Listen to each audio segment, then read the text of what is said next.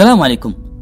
إحصائية بتقول إنه البلد ماشية للأسوأ وإحصائية تانية بتقول إنه الوضع في السودان بعد كم سنة حيكون الأسوأ. عارف يا صاحبي ده الواقع وآخ من الواقع كلنا مستائين منه. بقت أبسط طموحاتنا إننا نحاول نعيش حياة كريمة وكل يوم سقف الطموحات نازل للأسوأ.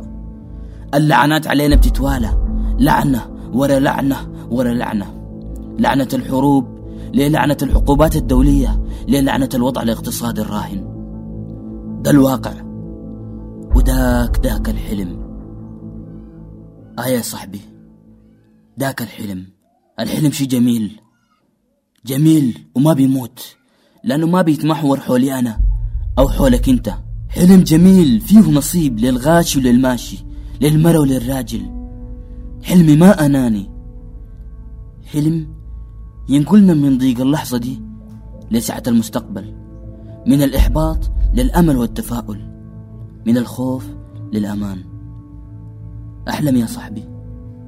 مارتن لوثر قبلك طلع في الستينيات وقال حلمه حلمه إنه تختفي العنصرية في بلده وحس اختفت وحس حلمه بقى واقع. محمد بن راشد بدع الإمارات في السبعينيات لما تكلم وقال حلمه إنه دبي تنافس العالم. حس دي بقت واقع. دبي بتنافس العالم. يا صاحبي تعال أنا وأنت. نكتب أحلامنا.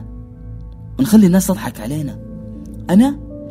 أنا حلمي إنه ننهض بأمتنا لفوق ونعيش المعنى الحقيقي لكلمة سوداننا فوق. حلمي إنه القرض يكون في كل بقالة في أمريكا. حلمي إنه الصمغ العربي يكون متوفر في شرق آسيا.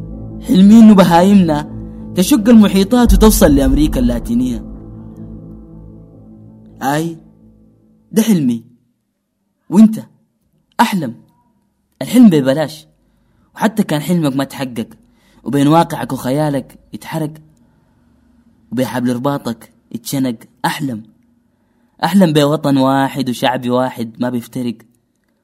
أحلم حلم يتذكر فيه الزول المتشرد واليتيم والطفولة اللي دنستها الحرب. أحلم.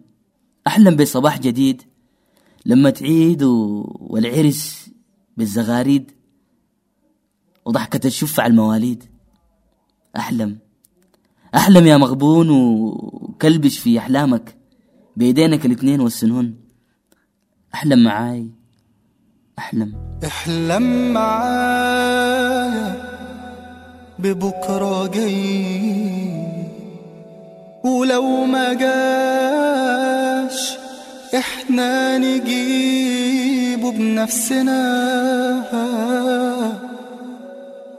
نبدأ نحاول في الطريق. كتر الخطاوي تدلنا على حلمنا. احلم معايا ببكرة جاي. ما جاش إحنا نجيبه بنفسنا.